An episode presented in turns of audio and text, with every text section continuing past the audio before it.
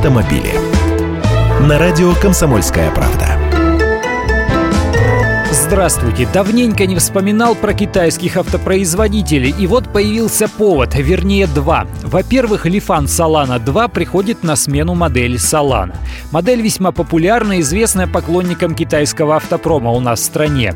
Делают ее на заводе Дирвейс в Черкесске.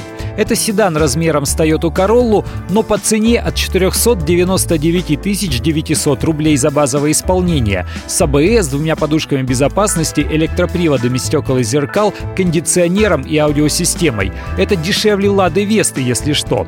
Мотор без вариантов, полуторалитровый стасильный. Но можно выбрать коробку, купить машину с пятиступенчатой механикой или вариатором, который доступен только для топ-версии за 599 тысяч рублей.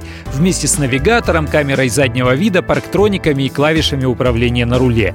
Решили ценой взять, как видим.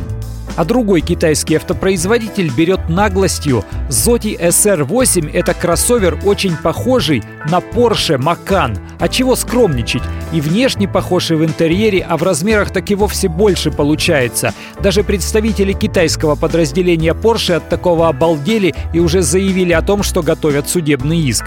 Да только для Зоти это заявление похоже как слону дробина. Они не стесняются копировать чужие стилистические решения, у них есть машины, похожие и на Volkswagen, и на Audi, но суды они никогда не проигрывали.